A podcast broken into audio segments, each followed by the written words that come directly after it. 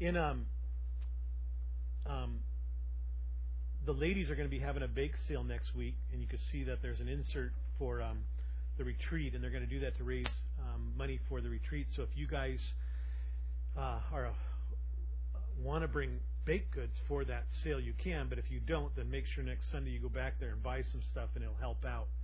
Um, and speaking of the retreat, again, I just want to encourage you ladies to, you know, hopefully you'll be able to go, and uh, hopefully you can go both nights. And and even though $100 might be out of some of your range, just let us know, okay? We want you there, and we'll do what we can to get you there, and and so we'll help with that cost if that's too much for some of you. And so don't be embarrassed to just just let us know. We know that's the case for many of you. Um, um, there's another insert I want you to see about the prayer ministry, and uh, we're trying to take uh, prayer a little bit farther this year um, here at the church, and so we're having another meeting next Sunday after service, and lunch will be provided if you want to be a part of the prayer ministry. Um, but you could see here that you could see some needs that have come in this week. If you'll take this and keep in your Bible and pray for these this week, and then if you have a request, you could either fill it out here uh, on the bottom or there's cards in the back and put in the basket. And anytime there are needs during the week, just call the office. If that's the only way you have to communicate, if no one's here, leave a message. We'll get it, and um, or email, and we'll get it out to a prayer team that prays during the week too. So make sure you're taking advantage of that. And then uh, make sure you look at everything that's in the bulletin. But I especially want to just encourage you guys that in two weekends. Um, we're going to join with Calvary Fellowship and a bunch of other Calvaries in the area. And uh, Don McClure is coming up. Don McClure goes all the way back to when Pastor Chuck started Calvary down in California. And Don is coming up to teach, and we're going to have a men's rally. It'll be a Friday night meeting, and then a couple Saturday morning and, and Saturday afternoon. And then we as a church are actually going to do the, the food for them on Saturday. And so uh, Sunday, Saturday morning is just a continental breakfast. That's not a big deal. But then the lunch is going to be a, a barbecue pork um, sandwich lunch and everything really good. So what I need is I want you guys to come to be built up and encouraged first of all, and then I need about 20 of you to help out with food, and then I need about 10 of you to actually take home about a 20 to 25 pound pork roast and cook it. So anyway, make sure if you can help with food and you want to be a part of this, to sign up in the back. And if you could handle cooking a roast and that doesn't intimidate you, then just put your name in in brackets, put roast beside you, and I'll know what that means. And what we're going to do is this. Let me just explain it. The Wednesday night before the February weekend, the first February of the, um, we will have the roast here. We will have potato and eggs here for potato salad. So I need you to take them home, cook the roast, and then bring them back to Calvary Fellowship that morning, where they'll be. You'll have them all cut up, and we'll add the barbecue sauce. But then I need everybody, like some of you ladies, if you could take baked potatoes home and bake them, and eggs and boil them. Then Friday that day, Friday at one, we want to get together here and make potato salad for 350. And so that's kind of how it's going to work. And so if you're free on that Friday and you can come here and help, then we'll put you to work in that way as well. So should be a good time. Look at it this way, guys. This is how I look at it. Okay, number one, first of all, we get to be encouraged in the Lord, and it's always great to get together with guys and worship the Lord and hear some good teaching. There's going to be great fellowship. And then what else? Great food. Who said it? Who said it? Buy that person a burger. There you go. So it should be a great time. So it'll be good. All right, let's turn to Genesis. We're in a Genesis 12. We made it up to verse 8 last week, and we're going to take it from verse 9 into the fourth verse of 13 um, today. And so Genesis 12, at verse 9, it picks it up with Abraham now having come into the land, having been called from Ur. So it says Abraham journeyed on and continued toward the Negev. Now there was a famine in the land, and so Abraham went down to Egypt to sojourn there, for the famine was severe in the land. And it came about when he came near to Egypt that he said to Sarai his wife, See now I know that you are a beautiful woman. And when the Egyptians see you, they will say, This is his wife, and they will kill me, but they will let you live. Please say that you are my sister, so that it may go well with me because of you, and that I may live on account of you. And it came about when Abraham came to Egypt, the Egyptians saw that the woman was very beautiful, and Pharaoh's officers saw her and praised her to Pharaoh, and the woman was taken into Pharaoh's house. And therefore he treated Abraham well for her sake, and gave him sheep and oxen, and donkey and male and female servants, and female donkeys and camels. But the Lord struck Pharaoh and his house with great plagues because of Sarai, Abraham's wife. And then Pharaoh called Abram and said, What is this that you've done to me?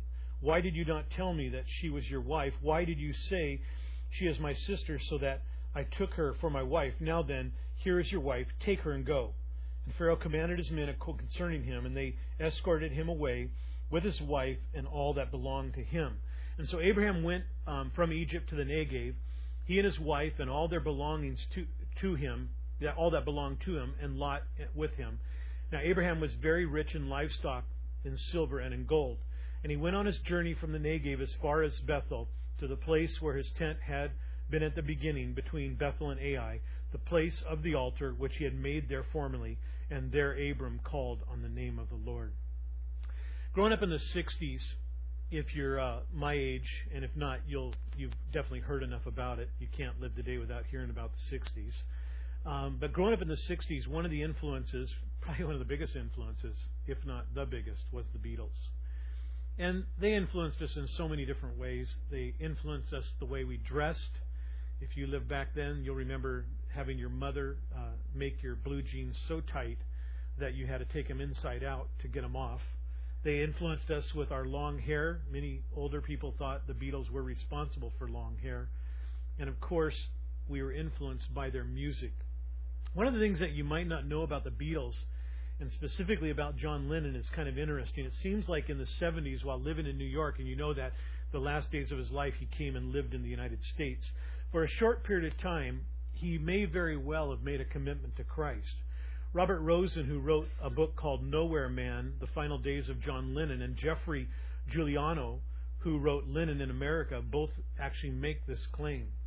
Ro- Robert Rosen says it came about as a, as a virtual recluse. Lennon was watching American evangelists, and at some point in 1977 declared he had been saved by the influence of Billy Graham. Geoffrey Giuliano cites both Billy Graham and Pat Robertson for his conversion, but both agree there was a period in his life during which Lennon was heard to say often uh, in his conversations the word praise the Lord or thank you, Jesus. But it was brief. Giuliano says it lasted just a matter of months, and, and uh, Rosen says it lasted only about two weeks' time. Both writers based their information because it seems like they had access to Lennon's personal diaries which actually were circulating after his death for a while until Yoko Ono um, clamped down on it and gained control of them. And so, because of legal reasons, those diaries have never been made known, and uh, and yet those that saw them can draw information from them without actually quoting them. Rosen says one day Lennon had an epiphany. He allowed himself to be touched by the love of Jesus Christ, and it drove him to tears of joy and ecstasy. A New York journalist briefly employed by Ono during that time says he drew a picture of a crucifix. He was born again, and the experience was such a kick that he had to share it with Yoko. Giuliano says, who has written again exclusively about the Beatles, pinpoints the conversion to Palm Sunday and says Lennon was so moved by a series about Jesus broadcast by Robertson CBN that he broke down in tears. In the following weeks, he attended church services and took his son to a Christian theater performance. He even called the 700 Club helpline to request prayer for his health and troubled marriage. He prayed for forgiveness when he stepped on insects or snapped at the maid. He ends up writing, Giuliano says, he became convinced that Jesus was personally protecting his son. Ono, who first husband, Anthony Cox, became an evangelical Christian in the 70s, of course, she wasn't very happy with his decision, they write and uh, how it changed his outlook. And Giuliano claims that Lennon began to challenge her interest in the occult and was disappointed that she wouldn't join him in watching Graham's telecasts. He says this dramatic conversion worried Yoko. Uh, he says she feared that John's new faith would clash with her own ideas about spiritualism and threaten her iron hold over him. Well, in the end, guess who won? Ono. If you know anything about her, she's a strong willed woman. In his final years, the man was best known for the song, you know the song, Imagine There's No Heaven. It's easy if you try. And he was living a life dedicated to astrologers, to numerologists, to clairvoyants, to psychics, to herbalists, and to tarot card readers. The one song that Lennon actually wrote, I never knew this until I did this research this week, and if you go online, it's amazing what's out there.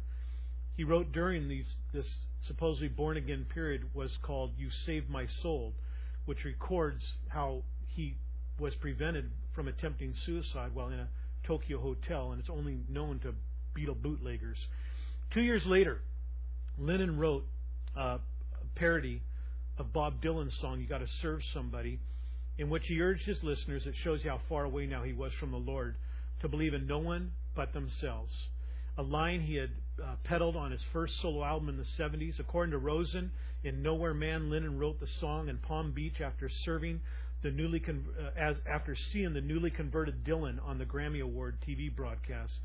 And Ro- Ro- Rosen writes that "Serve Yourself" was a wrathful protest uh, um, of fury and despair, with words like "You've got to serve yourself. No one's going to do it for you. You may believe in devils, you may believe in laws, but you're going to have to serve yourself." And so Rosen says he doesn't. He, he does note that unlike the other Beatles, Lennon was raised a nominal Christian, attended Sunday school at St. Peter's Church in Walton, Liverpool, and the early exposure to Christianity may explain why he always seemed to regard Jesus as a figure that he had to deal with. Sadly, in his final interview, carried out just weeks before he died in December of 1980, Lennon said his beliefs could be described as Zen Christian, Zen pagan, Zen Marxist, or nothing at all.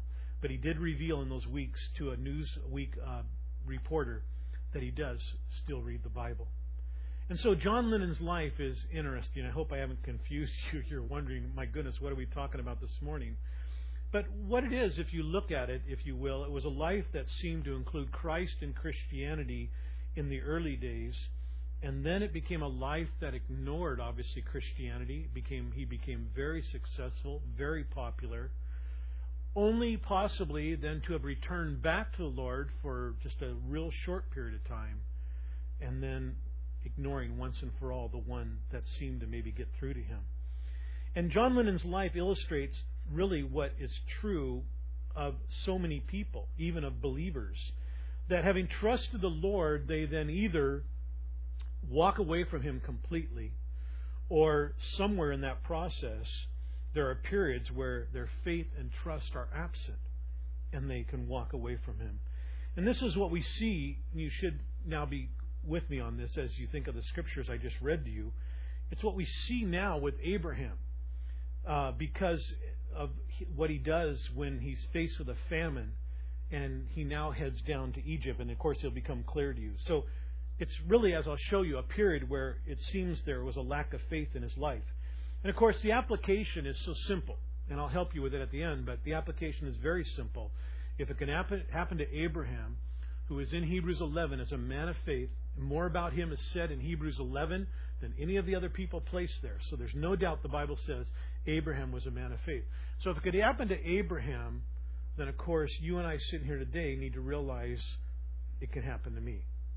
And I need to be careful. And so that's where we're headed.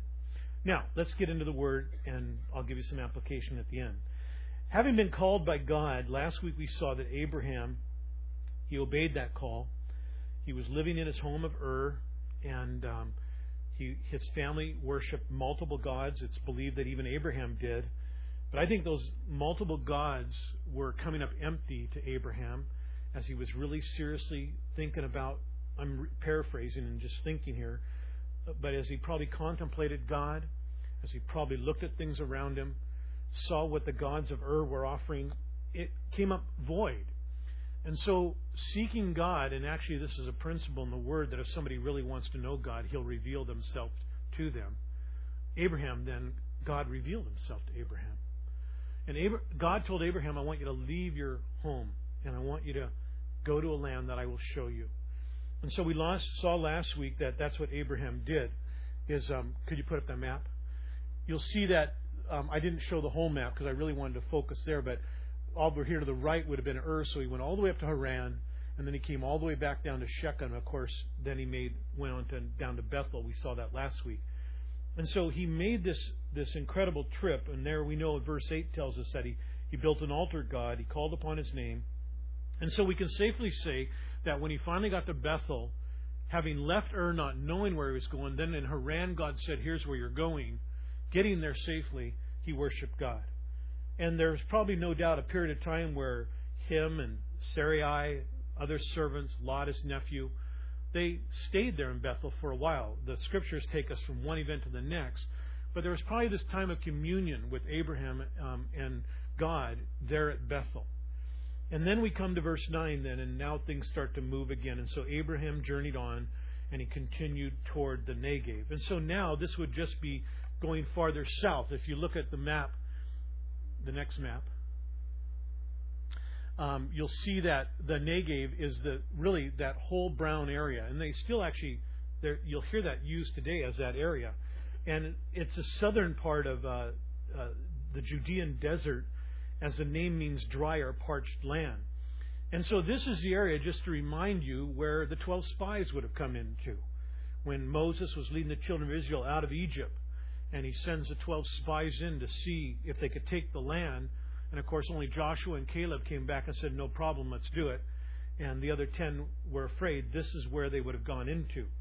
And it's even mentioned by Isaiah the prophet in Isaiah 36, where he called it a land of trouble and anguish, hardship and distress, populated with lions and poisonous snakes, which donkeys and camel caravans make their way to and fro from the land of Egypt. And of course, that's what it was known for. It's what Abraham was doing is exactly what had been being done. It was a route to go through to get to Egypt uh, and go back and forth from Egypt and other parts. And today it's interesting that if you ever go over to Israel and you go part into part of the Negev, you'll find that now they have actually taken water from the Sea of Galilee. They are doing this on a regular basis, and they are taking it down into a portion of this area. And like Isaiah 35:1 says, you look at it later where it talks about the land, the desert land will blossom. That's exactly what is taking place in what was once a desert, as now Israel is one of the largest exporters of fruit and uh, flowers. You might not know that, but they're one of the. I think they might be the largest exporter of flowers, believe it or not. And so this is the area. Well, verse ten. Now there was a famine, so Abraham is moving a little bit south. There was a famine in the land, and Abraham went down to Egypt to sojourn there, for the famine was severe in the land. So that's not very hard to understand, is it? You can see from the next map the, the track that he would have taken going from Bethel over to Egypt and then back again.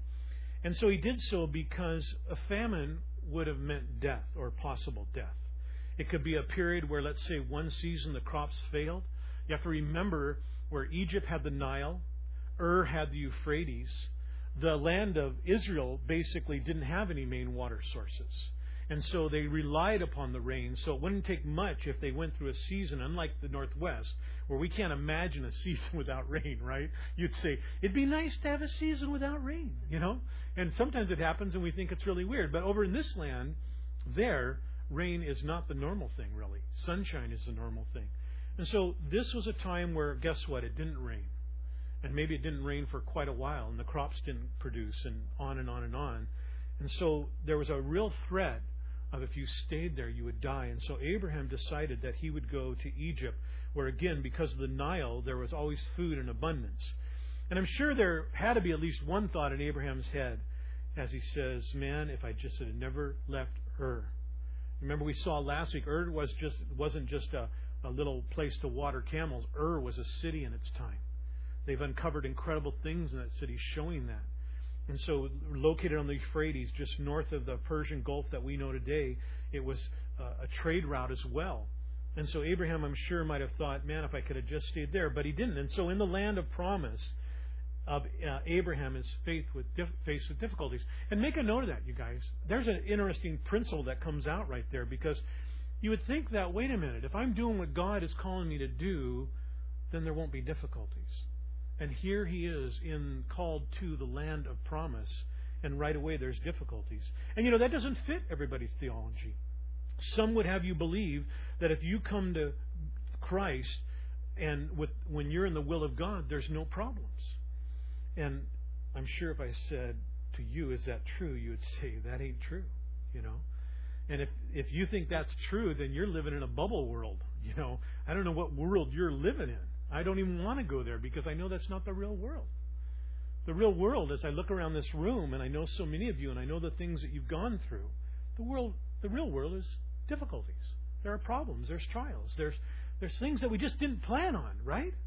You know, so and you just keep trusting God is what you're going to be at times. And so sometimes difficulties at times can show one is out of the will of God but just as likely, difficulties do indicate one is in the will of God. And so again, we make a mistake if we judge whether we're not whether we're in the will of God or out of the will of God based on problems or difficulties in our life. That isn't how you do it. You do it based on what you've done. If you've placed your faith in Christ and you're trusting the Lord and you're living for Him each day, then you're probably in the will of God. And so that's how you base it. You don't base it on what's happening. Derek Kidner, a writer of Genesis, said it's unrealistic to regard. This is interesting because sometimes we think, you know, the idea of going to Egypt was totally wrong. Regard Egypt as necessarily forbidden territory to God's people at this stage, for it was soon to be expressly allotted to them as a refuge, and their presence there would not invalidate their claim to Canaan. In a famine, it might well seem the providence of, of that Egypt was nearby, watered by the flooding of the Nile. So in time, God would say, don't go there. But remember, after um, when Jesus was born, and that this is exactly when uh, Herod was seeking to kill the babies. This is exactly where Joseph, Mary, and the Christ child went to as well. So again, you wonder why? Well, it was because often Egypt was a place of refuge, and they went there. And so again, it wasn't forbidden necessarily, but most do say that what we read today in this passage was a failure on Abraham's part. Because if he'd have just stayed and trusted God, God would have provided for him. And and so at the very least, it seems Abraham did make a decision here. We don't read anything of him seeking the Lord or asking God to provide because of the famine and give the Lord a chance to provide. So very likely this is a mistake on his part. And so making their way to Egypt, Abraham, Sarai, Lot, other servants, the herds. Verse 11, it came about when he came near to Egypt. So they're making their way across this incredible desert, you know, on foot, at the pace of animals and slower. That he, he then said to Sarai, his wife, and I wonder if there was a period where they were walking along and Sarah and Abraham were holding hands and you know, and she wondered, she could tell he was thinking about something and all of a sudden he said, Honey, I got an idea. And then he tells her what he wants her to do. And the plan was, I want you to lie about being my wife. And the reason is because there's a good chance that as we go into Egypt, they're going to see how beautiful you are, and then they're going to kill me so they can have you. And if you do some studying of this passage, that was actually a real threat. And so what he was doing here wasn't just something out of the blue. It was because this happened at times. And he didn't want it to happen. And it's really interesting. You don't read it in the text, but they say in the original Hebrew language, with how it's talking about Sarai here and her beauty, that they say that she was a woman. She had to be this woman of incredible beauty, the way that she's put forth here. And so Abraham was worried about that. And and so again, that might be so it might have been a real possibility, but again, he's making a compromise, and compromise is never what is never in step with God's will. You know, so he is going to, if you will, tell a half truth. You'll find out later in Genesis that Sarai was actually his half sister. And so he's going to tell a lie versus a truth. And of course, it is never uh, something the Lord wants anybody that loves him to do. And so in this case, it seems the idea comes, look at it, it comes from selfishness in a sense as Abraham is concerned about his life, and he's really showing little regard for Sarah. You ladies, did you pick up on that? Are you thinking, hey, that's easy for you, honey, you know? But you're wanting me to go live with another guy, you know? And and so again, it's you know, ladies, what can I say? Us guys are selfish. And so there's your scripture text. So next time, you know, just say, well, Pastor Scott said you're selfish. It's right here. Okay, all all men are selfish. Okay. Mm, we'll come to a passage soon that says all women are selfish too. So, okay. But anyway, um, it shows us that. And it comes from the selfishness. And remember that he had just come from Ur. They traveled, it was probably 8,000 uh, mile trip on foot. And, and yet now he's having a hard time trusting God for the famine. And he's having a hard time trusting God that God would protect his wife and his own life. Again, an indication that he's not really doing what the Lord wants him to do. And so, verse 14, it came about when Abraham came into Egypt that the Egyptians saw that the woman was very beautiful. And so, exactly what Abraham thought might happen happened. They did take note of her. Verse 15 Pharaoh's officials saw her and praised her to Pharaoh. What that means, they basically, hey, said, Pharaoh, we got someone for you to check out. Okay? And the woman was, I'm sorry when I use it that crass. Um, and the woman was taken into Pharaoh's house, and therefore he treated Abraham well for her sake, and gave him sheep and oxen and donkeys and male and female servants and female donkeys and, and camels. And so, not only was she noticed, but good or bad as you will, she was noticed by Pharaoh's officials, Pharaoh being equivalent to our president in our country. And so, on the one hand, this is bad. Really, on all hands, it's bad. Because this is something I don't think even Abram was thinking of, because he was thinking somebody might notice her, but little did he think that the power of the land would take notice of her. And so, on the one hand, it is good as he is blessed with all these things, but on the other hand, it's bad as now what a mess he's got as his wife is not only his fears came to pass, but his wife is being taken by the most powerful man in the country that could, with one word, have has, have Abraham's life taken away from him. And so it was bad. It was wrong for Abram to have done this because, again, now his wife is in the harem with Pharaoh's other wives. And it's degraded as she was to be a thing of, uh, now she becomes a thing of pleasure. One of many women that he could take of the Pharaoh, when she was supposed to be that which is cherished and adored by one man of Abraham. And, and note what we see here is, is compromise between the world and the way of the Lord often seems like it's going to work out well, but there's a price to pay. And sadly, that price sometimes, you know, you just wish the Lord would say, don't do it. Uh, but other times it really takes months and even sometimes years before the consequences of the compromise come out and you realize what takes place. Listen to what Dr. Henry Morris says. He says, following the criteria of the practical world system will often prove profitable before the pragmatic nature of the system. Christians who follow this path may easily misinterpret the prosperity that follows such a compromise as confirmation that this was, after all, God's leading, and they must be quite satisfied with the situation until, that is, God finally has to deal with them in chastisement, forcing them out of the compromising position back into the walk of true faith. And so that's an important thing for you and I to understand. And it, many people can make that mistake of, of misinterpreting, you know, um, especially in our day and age, of what are we talking about really? We're talking about prosperity in different forms. We're talking about God providing you and I so often with things. And we misinterpret those and go, oh, I must be in the will of God. You know, it's sad, and I include myself in this, that how often I'm wanting God to bless me with things when really I should be wanting God to bless me in with spiritual things and things that pertain to the kingdom, see? And so again, it's a mistake. And you say, well, Scott, how do you know? Well, for sure, one way you know is that if there's compromise involved, then it isn't the way that you should go. And so just stay away from it. Well, verse 17, the Lord then, by the way, back up to 16, something interesting here. There's an idea that what was going on here when it just seems to leave out details that if, um, and we know, um, if there was no dad involved, in, in other words, if Sarai's father was missing from the picture in this culture, then the brother would be overseeing the sister, and the brother would have to be go through. You'd have to go through the brother for marriage. Not that Pharaoh would have to do that, but if that's the case, you can see what's going on here. And all that Pharaoh gives to Abram then is also like a dowry. In other words, that's what they did back then. And it's something that's really interesting. One author I read pointed out that you, you and I just read that he gave him sheep and oxen, donkeys, male and female servants. And then notice the last part of the verse, at least in the NSB, it says, and female donkeys and camels. And you say, well, why does it list that separately? It's because the mode of transportation, not only would female donkeys obviously produce more donkeys, but more than that, female donkeys, you guys, were the BMWs of the day. See? They really were. Female donkeys, they say, were much better to ride on than a regular donkey. So check it out sometime and let me know, okay? And camels were really just coming on the scene.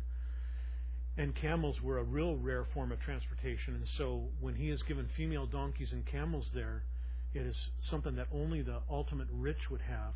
And now Pharaoh gives this to Abraham as well. And so, verse 14, it says, so everything's going well, right? No problem with making this decision. wrong, the Lord struck Pharaoh and his house with great plagues because of Sarai, Abraham's wife. Griffith Thomas titles that verse Divine Displeasure. you don't need to say any more than that. That's exactly what happens. You could see that verse and you could hear lightning and thunder in the background, can't you? And as Henry Morris says, what we're seeing now is God's chastisement coming forth. And just think, this wasn't just a lapse of faith on Abraham's part. Do you understand how serious this is? Because Abraham, the seed of the Messiah, would be traced to Abraham and his to his wife. So now all of a sudden, man steps in with his plan, and Abraham says, Honey, would you do this thing for me? And right there, the plan of redemption could have gone sideways if all of a sudden they killed Abraham and she was kept as Pharaoh's. It just messed everything. So it's no wonder then that God all of a sudden sees what's going on and God steps in like he does with these plagues and puts a stop to it. Because it was through Abraham and through Sarai that Christ would come. And they were on the verge of messing that up. Now all of a sudden it gets serious, doesn't it? So you realize that. And so um, it wasn't this lapse of faith. I mean, it was more than a lapse of faith. There was more at stake. Um, and so, no doubt, seeing his house inflicted with great plagues, Pharaoh, again, think about this. We just read it, Pharaoh is wondering, what's going on? And it's thought that either Pharaoh directly or probably his servants started to do some investigating, maybe talking to Lot, maybe talking to some of Abraham's servants that came with him, maybe even talking to Sarai. And they found out then who they had in their midst and they heard the story about how God had called Abraham and had called him to this land.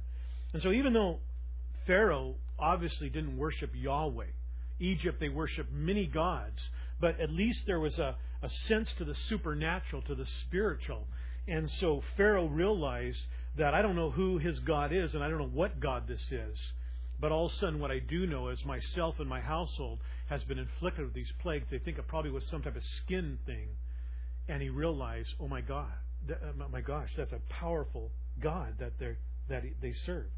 And so, seeing this, then Abraham is basically, um, you know, escorted. Pharaoh and the Egyptians uh, didn't want him there, um, and he is basically taken to the edge. Verse 18, it says, Then Pharaoh called Abraham and said, What is this you have done?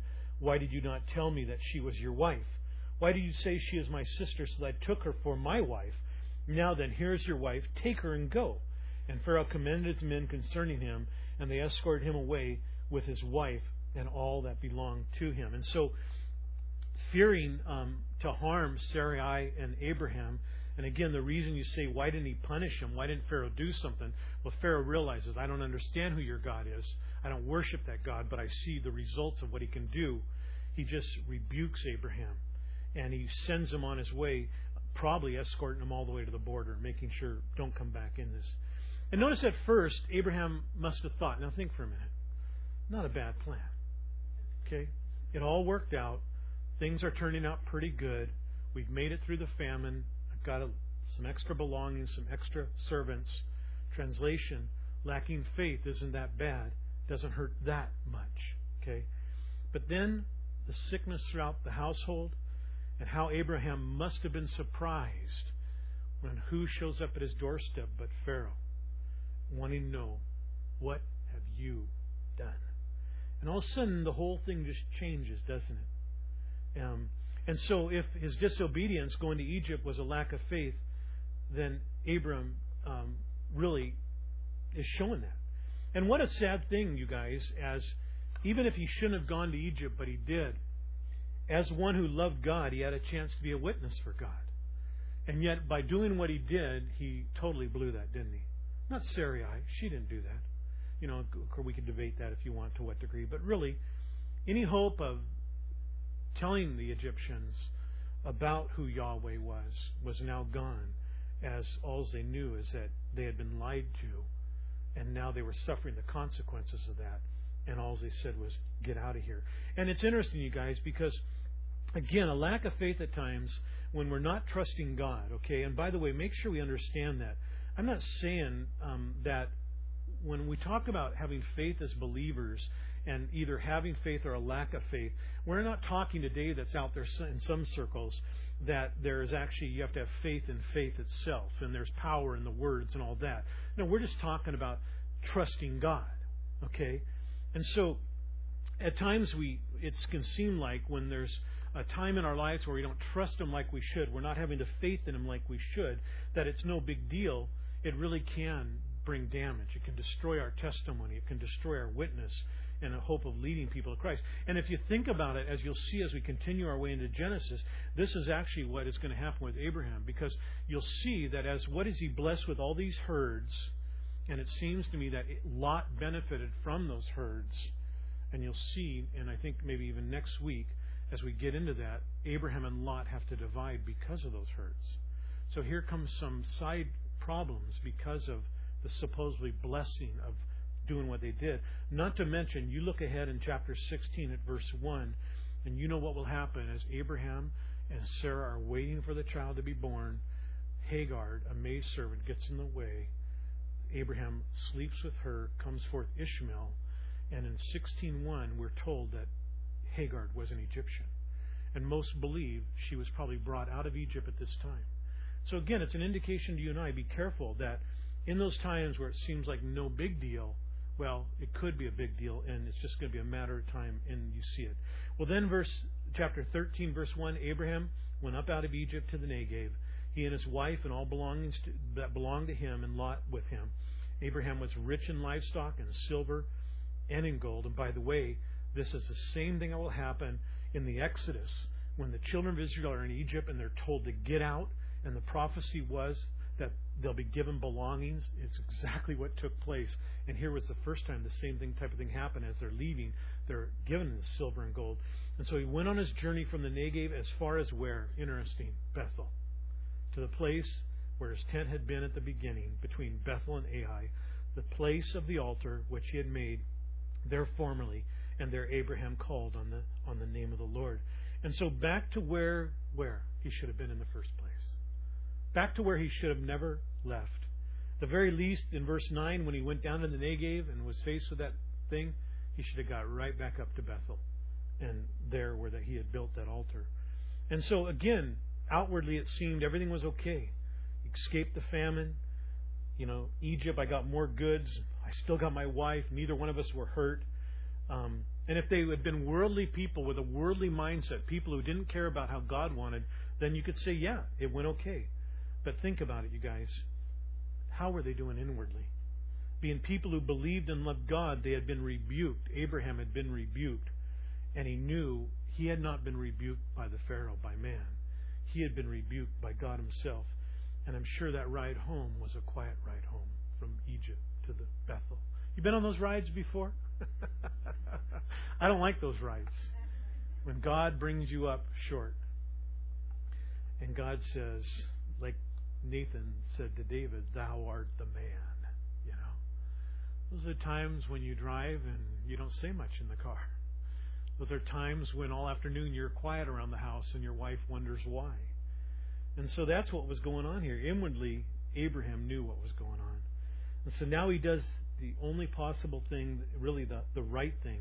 He returns not only to Canaan, the land he was supposed to be in, but to Bethel. And remember the word Bethel, you guys, means the house of God. In other words, he returned to God.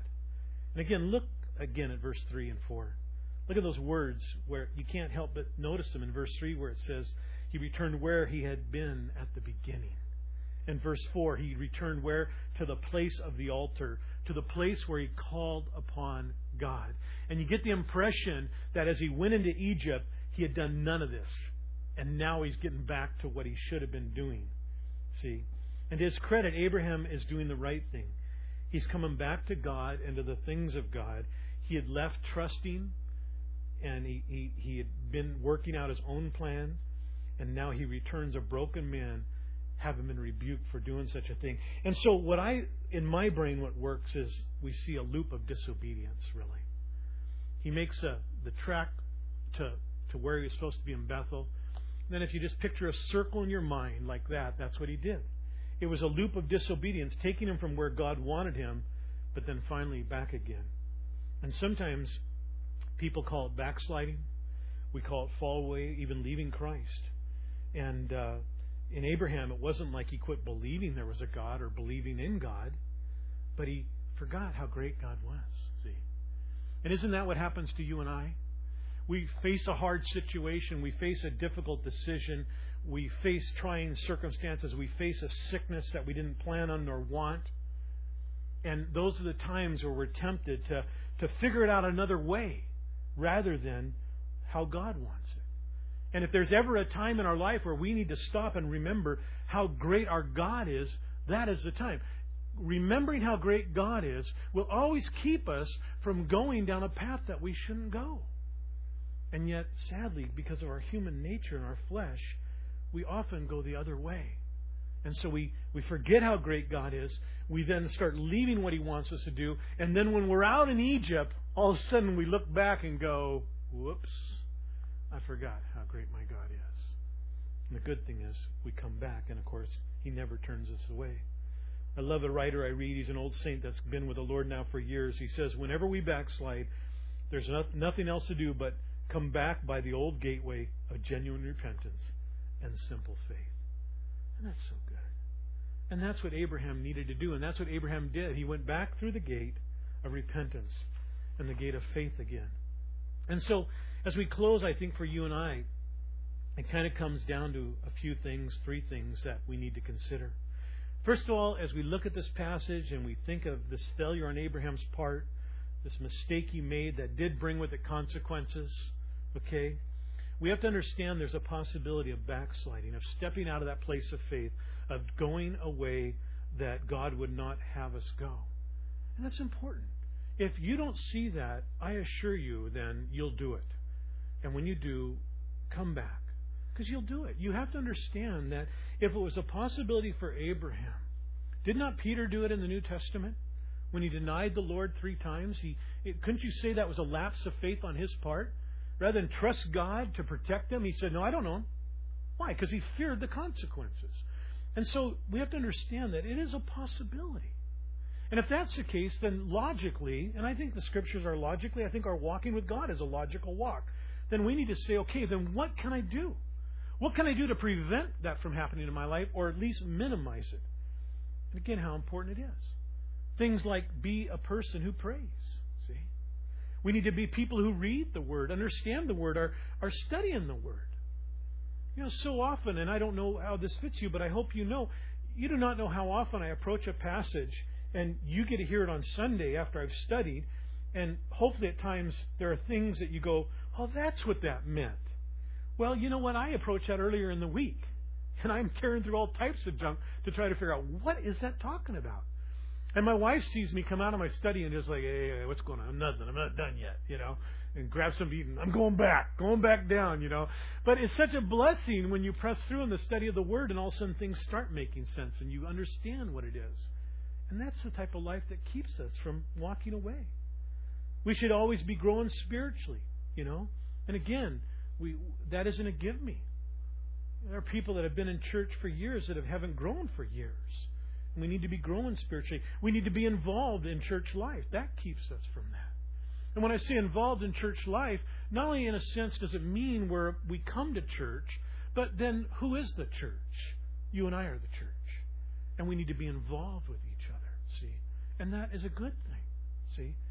And and then open to some close friends to why? So when we're weak, we can tell them we're weak and they can hold us and help us stay strong and help us stay on the right path. And so it is possible to live in a way to either prevent the wanderings or at least minimize them. But again, we got to make sure we're doing that. And then the third thing is, of course, if it has happened, if we have backslidden, if we are backslidden right now, if we're in that place where we've lacked faith, we need to then return to where we should be. The place where your faith was strong. To put your heart, your life back on God's altar and once again call upon his name, knowing that he's faithful to forgive. 1 John 1 9 we know applies to people coming to Christ, but it applies to people who've come to Christ that if we confess our sins, he's faithful and just to forgive our sins and to cleanse us from all unrighteousness. And isn't that the beauty about knowing the Lord? Is that he doesn't require us and he knows we can't be perfect. And so he says, Come on back. And again, if you're in that place today, if you're in a place where you know you shouldn't be, if you're in a place where there's a lack of faith in your life, if you're backsliding, well, my goodness, this is a message for you. You should go out of here going, holy moly, that just, that's me. And God is saying, would you come back to Bethel? Would you come back to the house of God? Would you come back to that place that you know you should be at? It's such a sweet place, isn't it? How horrible it is when we're in a place where we know we shouldn't be, and how sweet it is when we're in a place that we know we should be. And it's beautiful, isn't it? And so Abraham's life, you guys, was marked before Egypt and after Egypt. It was marked by surrender. He surrendered to God when he left Ur, and once again now he surrenders to God. And he and, and so his mark his life is marked by surrender and worship. And and you know again we, we don't get a lot of the detail here, but you know to get back from Egypt to um, Jennifer, can you put up that one map maybe? I, I, when you go all the way from from Egypt and back, no, that one. Um, that didn't take just a few hours. And I wonder if Abraham was like, "Oh, I got to get back. I got to get back to Bethel. I know that altar is still there I built, and I just need to get back to that place." And so, again, you guys, I just want to encourage you. I think God gives us His Word like passages like this as we study through the Word and we go through the book of Genesis. And here in the midst, God is just saying, guys, listen to me. Be careful. Every one of you, if you're not careful, can walk away from me. Every one of you could not have the faith and trust in your life that you're supposed to have. And so make sure your life is such that you're preventing those things, minimizing those things. But then if it does happen, once you're out there on the loop and you realize it, get back. Get back. Amen? Amen. So may the Lord put this deep in our hearts. I just pray, you know, like it, the, the seeds of the word will be there and they'll grow. And uh, but again, um, not only is when we're out there, is it a time to remember this passage that we come back, but really, you guys, more so is make sure you're living in such a way that you prevent it and you minimize it. He's your God. He's a great God. Amen. And sometimes we face things and they are not easy. And, and, and our feelings are screaming at us, telling us all types of other things. And those are the times that we have to ignore our feelings and we have to step out there in faith and trust God. And so, again, don't use those times as a time to walk away from God, but use those times as a time that, no, I'm going to stay right here. I'm going to make sure I'm doing all I can to stay close to Him. And you'll see. That's where exactly He wants you to be. Amen? Let's stand. So read ahead next week, um, chapter 13 and 14. We probably won't get into 14, but at least 13.